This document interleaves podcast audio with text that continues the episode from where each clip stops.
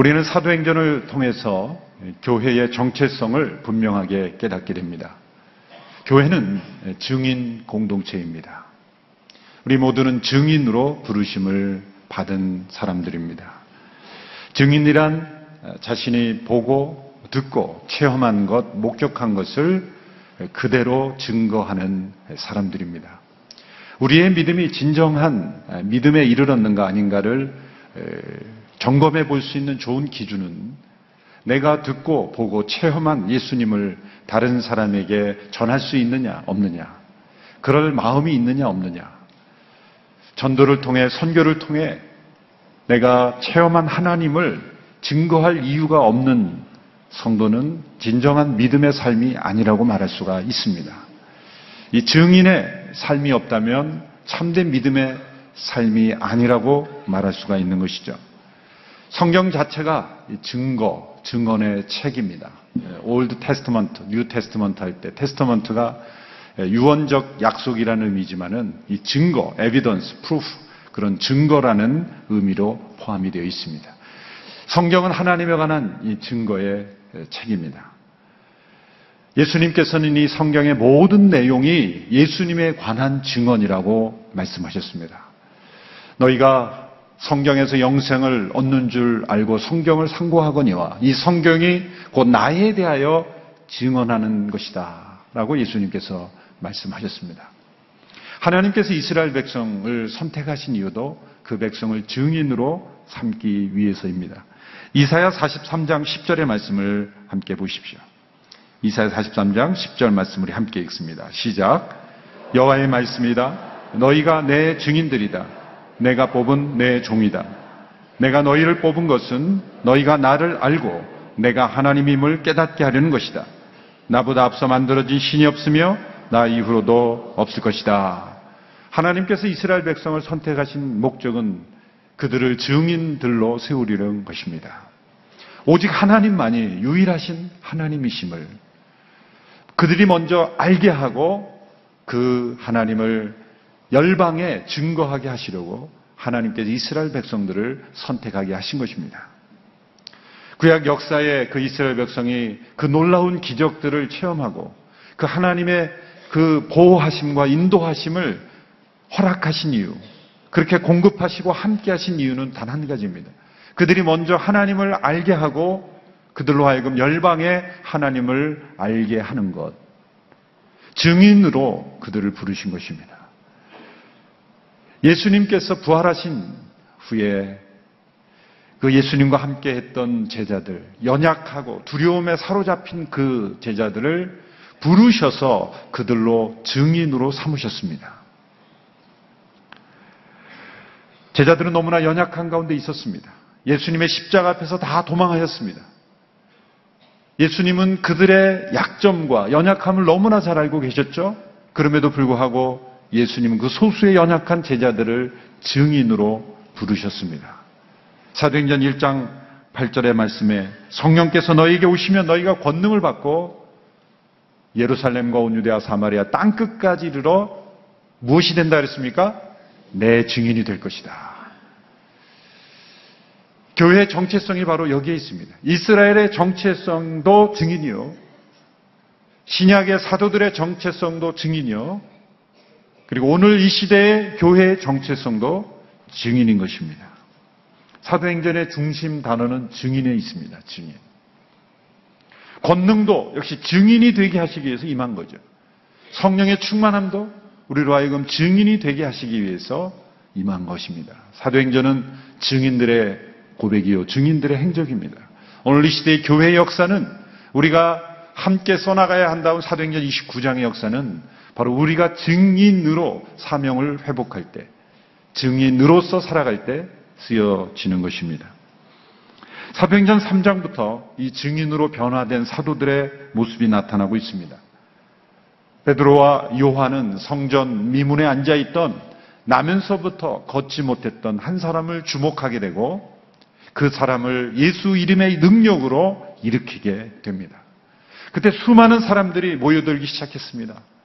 나면서부터 한 번도 걷지 못했던 이 사람이 걷게 되는 일이 일어나자 사람들은 놀라서 그 솔로몬의 행각으로 모여들기 시작했습니다. 그리고 베드로와 요한을 주목하기 시작했습니다. 그때 베드로가 이렇게 말합니다. 3장 12절의 말씀을 우리 함께 읽습니다. 시작. 베드로가 이것을 보고 백성에게 말했습니다. 이스라엘 사람들이여 왜 이 일을 이상하게 생각합니까? 또 우리 자신의 능력과 경건으로 이 사람을 걷게 한 것처럼 왜 우리를 주목합니까? 왜 이 일을 이상하게 생각하며 왜 우리를 주목합니까?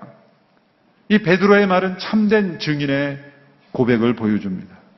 이 기적은 우리가 행한 기적이 아니라 예수 그리스도 그분의 이름의 능력으로 이루어진 것인데 왜 이것이 이상하게 생각하고 그리고 왜 우리를 주목하느냐라는 고백입니다. 참된 증인은 우리가 기적의 주인공이 아니라 예수 그리스도께서 그 기적의 주인공이심을 고백하는 것입니다. 우리가 역사의 주인공이 아니라 예수님이 역사의 주인공이심을 고백하는 사람이 증인입니다. 교회는 역사의 주인공이 아닙니다. 교회가 영적으로 실패한 것은 언제나 주인공이 되려고 했기 때문이에요. 우리의 믿음이 언제나 실패하는 것은 우리 자신이 주인공이 되려고 할 때 우리는 믿음이 실패합니다. 우리는 증인일 뿐입니다. 예수님을 나타내고 예수님을 세상에 보여드리는 그 증인이 바로 우리의 정체성이기 때문입니다. 3장 16절의 말씀을 보십시오. 같이 읽습니다. 시작. 예수의 이름을 믿는 믿음으로 인해 그분의 이름이 여러분이 보고 아는 이 사람을 온전케 했으니 예수로 인해 난 믿음이 여러분 앞에서 이같이 그를 완전히 낳게 했습니다. 이 기적은 부활하신 예수님께서 지금도 살아계셔서 우리를 통해서 베푸신 기적일 뿐입니다. 우리는 주인공이 아닙니다. 우리를 주목하지 마십시오. 바로 예수 그리스도의 이름의 능력으로 이루어진 일이기 때문입니다. 교회가 주목의 대상이 되는 것, 그것은 증인으로서 실패하는 것입니다. 때로 성령의 기적과 역사가 나타난다 할지라도 그 도구가 된 사람이 주인공이 되거나 주목을 받으면 그것은 증인으로서 철저히 실패한 것입니다. 베드로와 요한 이 두 사람은 철저히 증인으로서의 모습을 지키고 있습니다. 우리를 주목하지 마십시오. 우리는 단지 예수 그리스도의 이름에 그 능력을 힘입어서 그분의 통로와 도구가 된 것 뿐입니다. 이것이 참된 증인의 고백입니다. 세상에서는 사람들의 주목을 받는 게 큰 자산이죠. 사람들의 인기가 있고 사람들에게 널리 알려지면 그것 자체가 큰 자산 아니겠습니까? 그러나 예수 그리스도를 증언하는 우리들은 우리 자신이 주목을 받는 것, 그것은 결코 올바른 믿음이 아닙니다. 하나님의 말씀을 증거하는 설교자도 마찬가지입니다. 강단에서 설교가 잘 증거되었다고 하는 것은 무엇입니까? 설교자가 깊이 남으면 안 돼요. 예수님, 그분이 기억이 남아야 돼요. 설교자의 말이 아니라 하나님의 말씀이 머리에 깊이 남아야죠. 그래서 들려드릴 수 있는 재미나고 좋은 이야기들이 참 많죠. 그런데 삼가하는 이유가 있어요. 우리 한 목사님 굉장히 그 절제를 많이 하셨죠.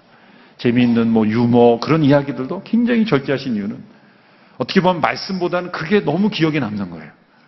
성도들이 아 그거 재밌다. 어떻게 보면 주객이 바뀌게 되는 그 여지가 많은 거죠. 그래서 굉장히 절제. 재미없어 보이고 진부해 보이지만 하나님의 말씀이 기억에 남고 예수 그리스도 그분의 이름이 머릿속에 기억이 되고 마음에 남아야 진짜 우리가 증인이 되는 거죠. 때로는 설교자 자신이 깊게 각인되는 것도 안 돼요. 교회 사역도 마찬가지입니다. 저희 교회가 온누리 교회가 이 한국 세계 역사 속에 많은 사역과 선교의 사역을 할지라도 온누리 교회 이름이 깊이 각인되는 것이 아니라 예수 그리스도 그분의 이름만이 온전히 나타나게 하는 것 그것이 증인된 저희들의 사명이라고 믿습니다. 교회는 어느 누가 주인공이 돼서는 안 돼요. 심지어 목회자도 주인공이 아니에요. 교회 유력한 어떤 사람이 주인공이 아닙니다.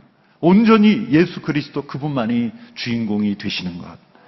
그것이 바로 이 베드로의 고백을 통해서 우리가 함께 고백해야 될 줄 믿습니다. 여러분 교회 안에서 주목받지 못한다고 너무 섭섭해하지 마십시오. 어떤 분은 그런 분들이 있어요. 교회 안에 일어나는 모든 일은 자기가 다 알아야 되는 것처럼 오늘의 교회는 없습니다. 가끔 있어요. 다 몰라도 되고요. 예수 그리스도 그분이 행하시는 일들만 나타나면 되는 것이죠. 우리가 주인공이 아닙니다. 우리 한번 따라해 볼까요? 나는 주인공이 아닙니다. 우리는 주인공이 아닙니다. 예수 그리스도만이 주인공이십니다. 이것이 참된 증인의 고백입니다. 두 번째로 참된 증인은 우리가 바로 예수님을 십자가에 못 박아 주인, 죽인 악한 죄인, 죄인들이라는 것을 고백하는 겁니다. 오늘 보면 13절 이하 15절까지에 보면 베드로가 그 모여든 사람들을 대상으로 설교를 합니다. 사람들이 그 놀라운 기적으로 인해서 모여들었을 때 이 베드로와 요한이 참된 증인의 정체성이 없다면 많은 사람들이 주목하고 자기들을 바라보는 것을 즐겨했을지도 모릅니다. 그러나 베드로는 바로 그때가 예수님을 증거할 수 있는 기회로 생각합니다. 어떤 일이 일어나든지 그런 예수님을 증거하는 기회로 삼습니다. 그리고 이렇게 설교합니다. 13절 이하에 보면은 그러나 여러분은 일찍이 그를 넘겨주었고 빌라도가 놓아주기로 판결했음에도 당신들은 빌라도 앞에서 그것을 부인했습니다. 같이 읽을까요? 여러분은 거룩하고 의로운 분을 거절하고 도리어 살인한 사람을 놓아달라고 요청해 생명의 근원 되시는 분을 죽였습니다. 그러나 하나님께서는 그분을 죽은 사람들 가운데서 살리셨습니다. 우리는 이 일에 대해 증인입니다. 무엇을 증거하고 있습니까? 당신들이, 여러분들이 바로 예수님을 십자가에 넘겨주었다는 거예요. 빌라도가 놓아주려고 했을 때도 오히려 살인한 바라다를 놓아주라고 고함치며 예수님을 십자가에 못 박으라고 했지 않습니까? 바로 우리가 이래야 될 증인입니다. 무엇을 증인하는 것입니까? 바로 사람들의 있는, 아, 마음속에 있는 이 죄악이 예수님을 십자가에 못 박은 것을 증언하고 있는 것입니다. 그러나 하나님은 그분을 죽은 자 가운데서 다시 살리셨습니다. 사도바, 이, 사, 이 사도행전에서 계속해서 반복되는 문구가 바로 이 문구입니다. 여러분들이 예수님을 못 박았지만 하나님은 그분을 다시 살리셨습니다. 사도행전을 읽다 보면 계속 반복되어 나타납니다. 여기 보면 강조하는 단어가 여러분, 당신들, 여러분이라는 단어죠. 여러분이 예수님을 십자가에 넘겨주었고, 여러분이 빌라도를 압박하여 풀어주지 못하게 했고, 여러분이 살인자를 놓아달라고 요청해서 예수님을 십자가에 못 박았습니다. 여러분, 그 가운데서는 예수님의 십자가의 죽음 후에 관여되지 않은 사람도 있을 수 있겠죠. 그렇죠? 그랬을 때, 여러분이 그렇게 했습니다. 그럴 때, 그 회중 가운데, 나는 아닌데요? 나는 그때 예루살렘에 없었는데요? 나는 예수님을 십자가에 못 박으라고 고함친 적이 없는데요? 라고 말하는 사람이 있, 있을 수 있지 않겠습니까? 그렇다면 이 베드로의 증언이 틀린 것입니까? 아니죠. 예수님의 십자가의 죽음과 관련된 그 당시 예루살렘에 없었던 사람일지라도 그 자리에 있는 모든 사람들 뿐만 아니라 오늘 이 시대의 우리들까지도 예수님을 십자가에 못 박게 한 죄인들이라는 거예요. 제가 대학생 때 영어를 배우는데 영어 학원에서 그 영어를 가리킨 그 원어민이었어요. 그래서 그 5분 동안 자기가 하고 싶은 그 내용을 무엇이든지 스피치로 이렇게 하는 그 시간이 있었어요. 그래서 제가 사형리를, 사형리를 영어로, 영어로 암송했다니까 여러분 저를 너무 무시하는 것 같은데, 열심히 노력하면 할 수 있습니다. 5분 동안 사형리를 암송을 해가지고 제가 했어요. 그랬더니 그 당신들 죄인입니다. 라고 했더니 그 학원 강사가 벌컥 화를 내면서 나는 아니라는 거예요.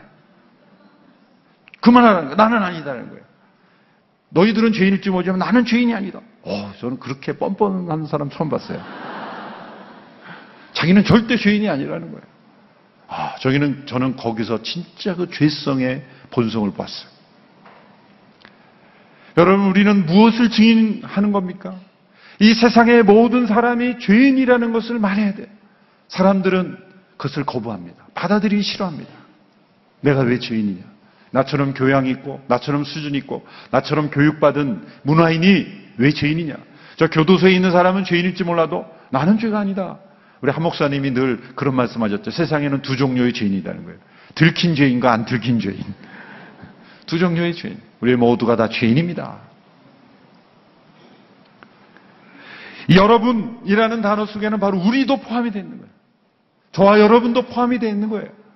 베드로가 그 당시에 자기는 아니고 거기에 모인 사람들만 죄인이라는 것이 아니죠.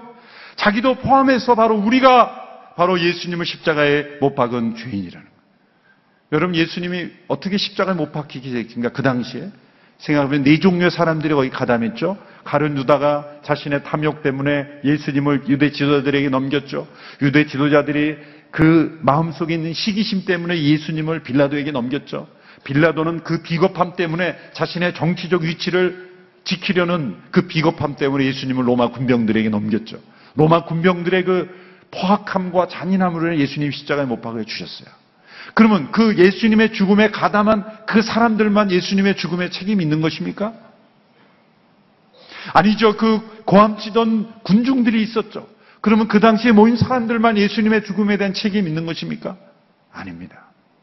만일 예수님이 한국 땅에 오셨더라면 어떤 일이 일어날까요?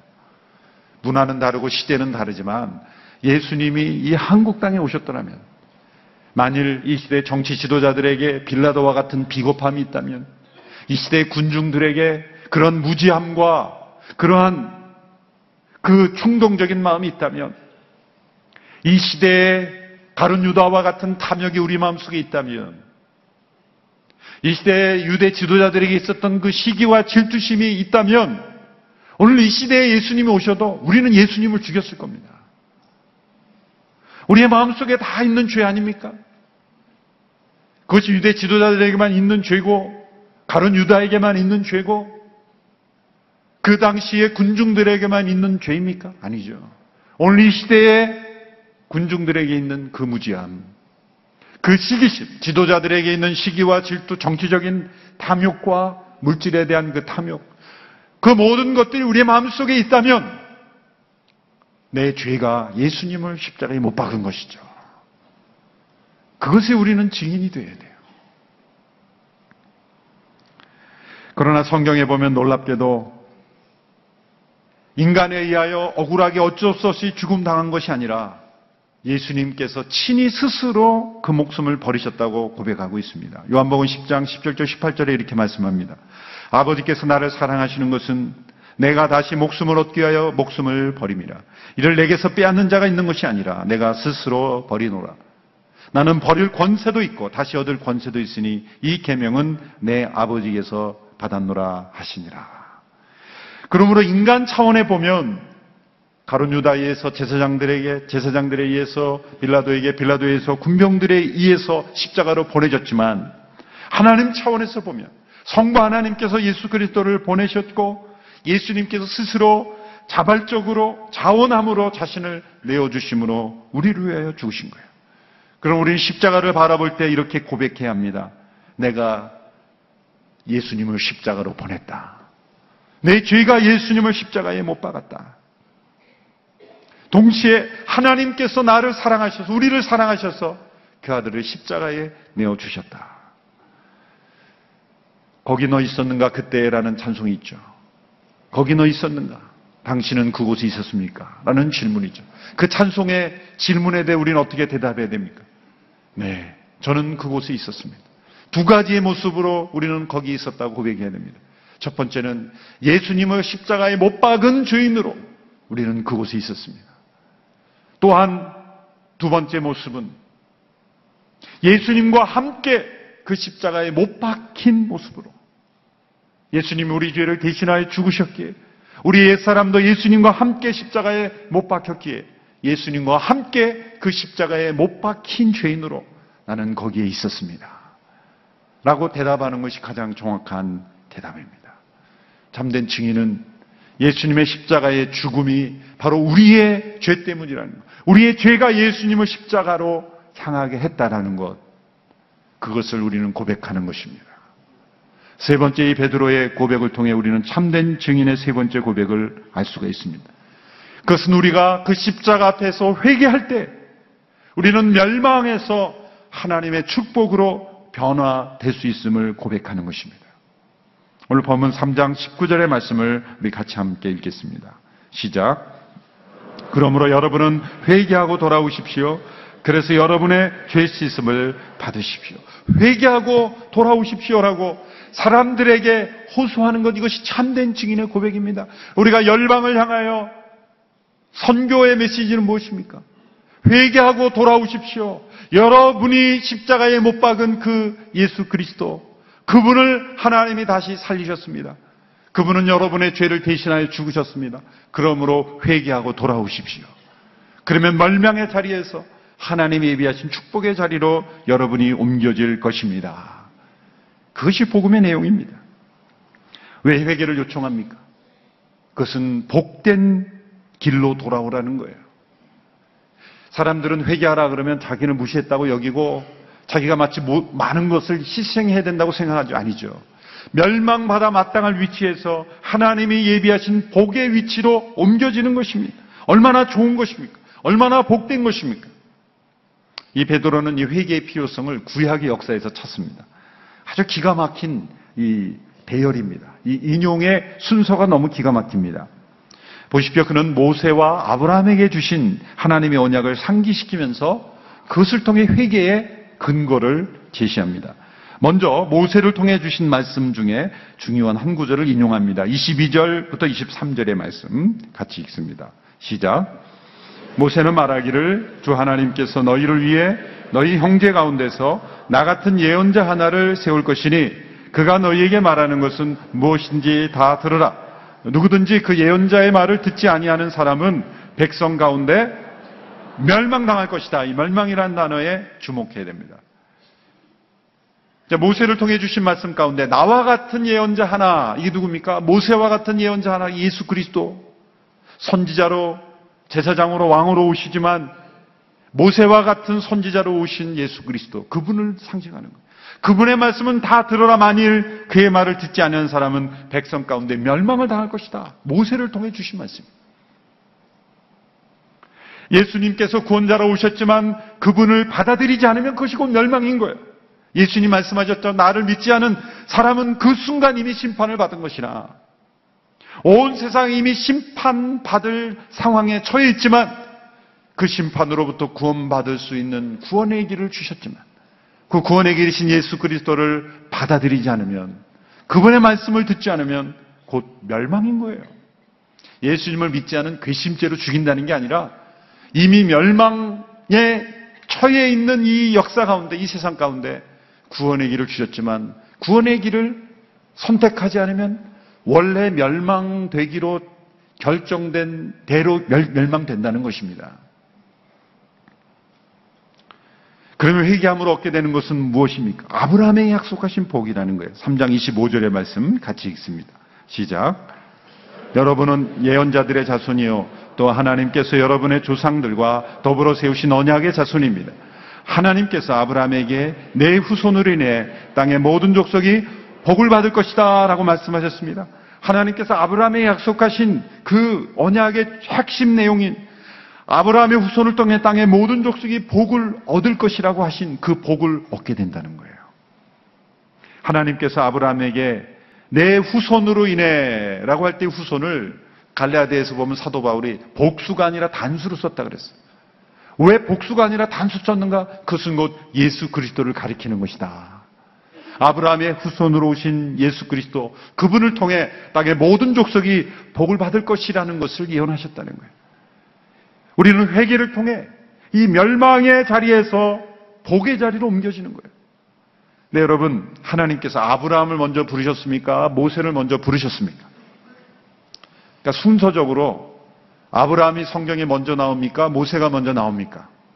너무 어렵습니까? 그래도 일부 예배 나오시는 분들은 좀 이 정도는 아셔야 되는 거 아니에요?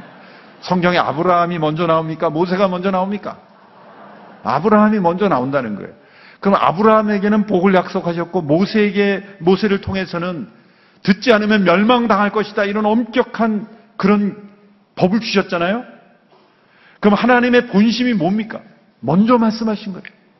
먼저 말씀하신 아브라함에게 아브라함의 후손인 예수 그리스도의 복을 주시는 게 하나님의 본심이에요. 멸망시키는 게 하나님의 본심이 아니라는 거예요. 그러므로 그 멸망시키셨다는 그 경고를 통해 어디로 돌아오게 하시는 거예요? 아브라함에게 약속하신 그 복을 우리에게 주신다는 거예요. 이 순서가 너무 기가 막힌 거예요. 모세의 율법을 먼저 인용하고 다음에 아브라함에게 주신 약속을 인용함으로써 이 멸망에서 복으로 옮겨지는 것입니다. 하나님은 우리를 멸망하기를 기뻐하시는 분이 아니라 우리에게 복 주시는 것을 기뻐하시는 분이십니다. 우리에게 허락된 이 기간은 바로 땅의 모든 족속이 이 멸망의 자리에서 복의 자리로 옮겨오도록 우리가 증언하는 책임이 이 시대에 있다는 거예요. 예수님은 지금 하늘에 계세요. 다시 오실 날을 기다리고 있어요. 그냥 예수님이 이 땅에 오셔서 세상을 끝내버리셔도 되는데 왜 이렇게 이중으로 오시죠? 오셨다가 올라가셨다가 왜 또 다시 왔다 갔다 하시죠? 지금은 은혜의 때요, 구원의 때를 허락하신 거예요. 증인들인 우리들을 통해서 땅의 모든 족속이 하나님의 복을 누리게 하기까지 증언의 기간을 우리에게 허락하셨다는 거예요. 우리에게 이 기간을 맡기셨다는 겁니다. 증인들의 활동을 통해 증인들의 사역을 통해 이 증인들의 고백을 통해서 땅의 모든 족속이 하나님의 복에 함께 참여하는 기간, 이 기간을 우리에게 허락하셨다는 거예요. 그래서 이 시대는요, 우리들에게 맡겨진 시대예요. 이 역사는 교회에게 맡겨진 시대입니다. 역사적 책임이 교회에 있다는 거예요. 이 시대에 남북한의 문제, 한반도의 문제도 그 책임이 교회에 있어요.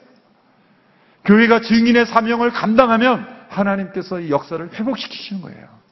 내 이름으로 일컫는 내 백성이 겸비하고 기도하면 내가 하늘에도 듣고 내가 그 땅을 고치리라.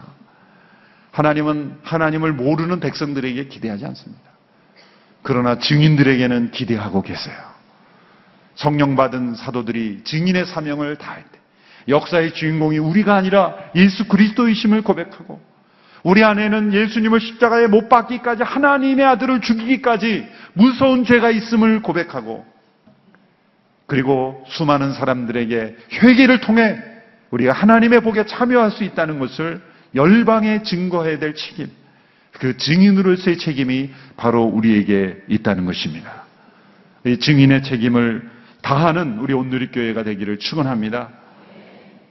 예수바보 행전은 증인들의 행전이에요. 사도행전은 증인들의 고백입니다. 바로 예수님만을 온전히 드러내기로 결정하고 순종하는 우리 온누리 교회 되기를 주님의 이름으로 축원합니다. 기도하겠습니다. 이 시간 함께 합심하여 잠시 기도할 때 주님 증인의 사명을 감당하는 우리 모두가 되기를 원합니다. 내 안에 증거해야 될 이유가 없다면 증거해야 될 예수님이 내 안에 계시지 않는다면 주님 다시 한번 내 믿음이 온전해지기를 원합니다. 살아계신 예수님을 이 세상 속에 열방 속에 증거할 수 있는 증인으로 살게 하여 주시옵소서. 우리 같이 한번 합심하여 기도하며 나아가겠습니다. 하나님 아버지, 우리 모두를 증인으로 부르셨습니다. 증인으로서의 책임, 사명, 감당할 수 있는 저희가 되게 하여 주시옵소서.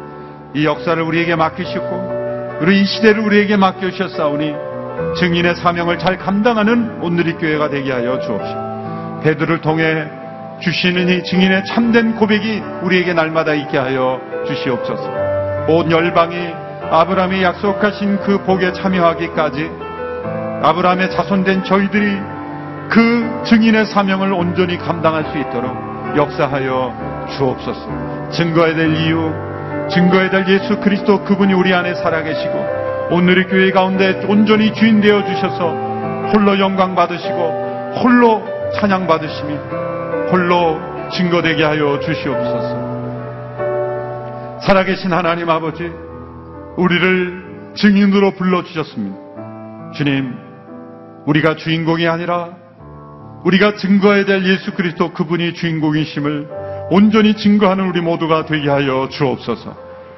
회개를 통해 이 하나님의 복을 참여할 수 있는 멸망으로부터 벗어나 하나님의 축복에 참여할 수 있는 이 축복의 길을 우리만 알고 걸어가는 우리가 되지 아니하고 참된 증인의 사명, 이 복된 길, 기쁨의 길, 이 축복의 길로 수많은 영혼들을 인도할 수 있는 저희가 되게 하여 주시옵시고 참된 증인의 사명을 감당하는 우리 모두가 되게 하여 주옵소서 예수님의 이름으로 기도하옵나이다.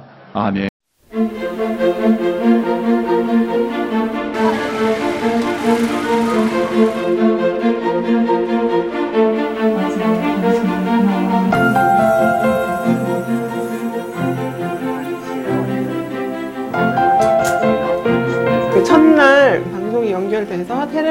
틀었을 때 지금도 생생하죠 애들이랑 막 박수 치면서 어, 텔레비전으로 방송이 나와 막 이러면서 기뻐했던 기억이 나요.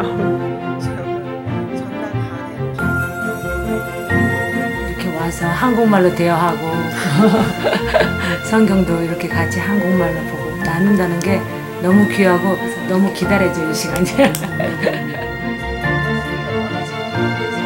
여기 뜻을 세우시고 이렇게 후원해 주시는 그 후원자 분들에게 어, 정말 감사를 드리고요.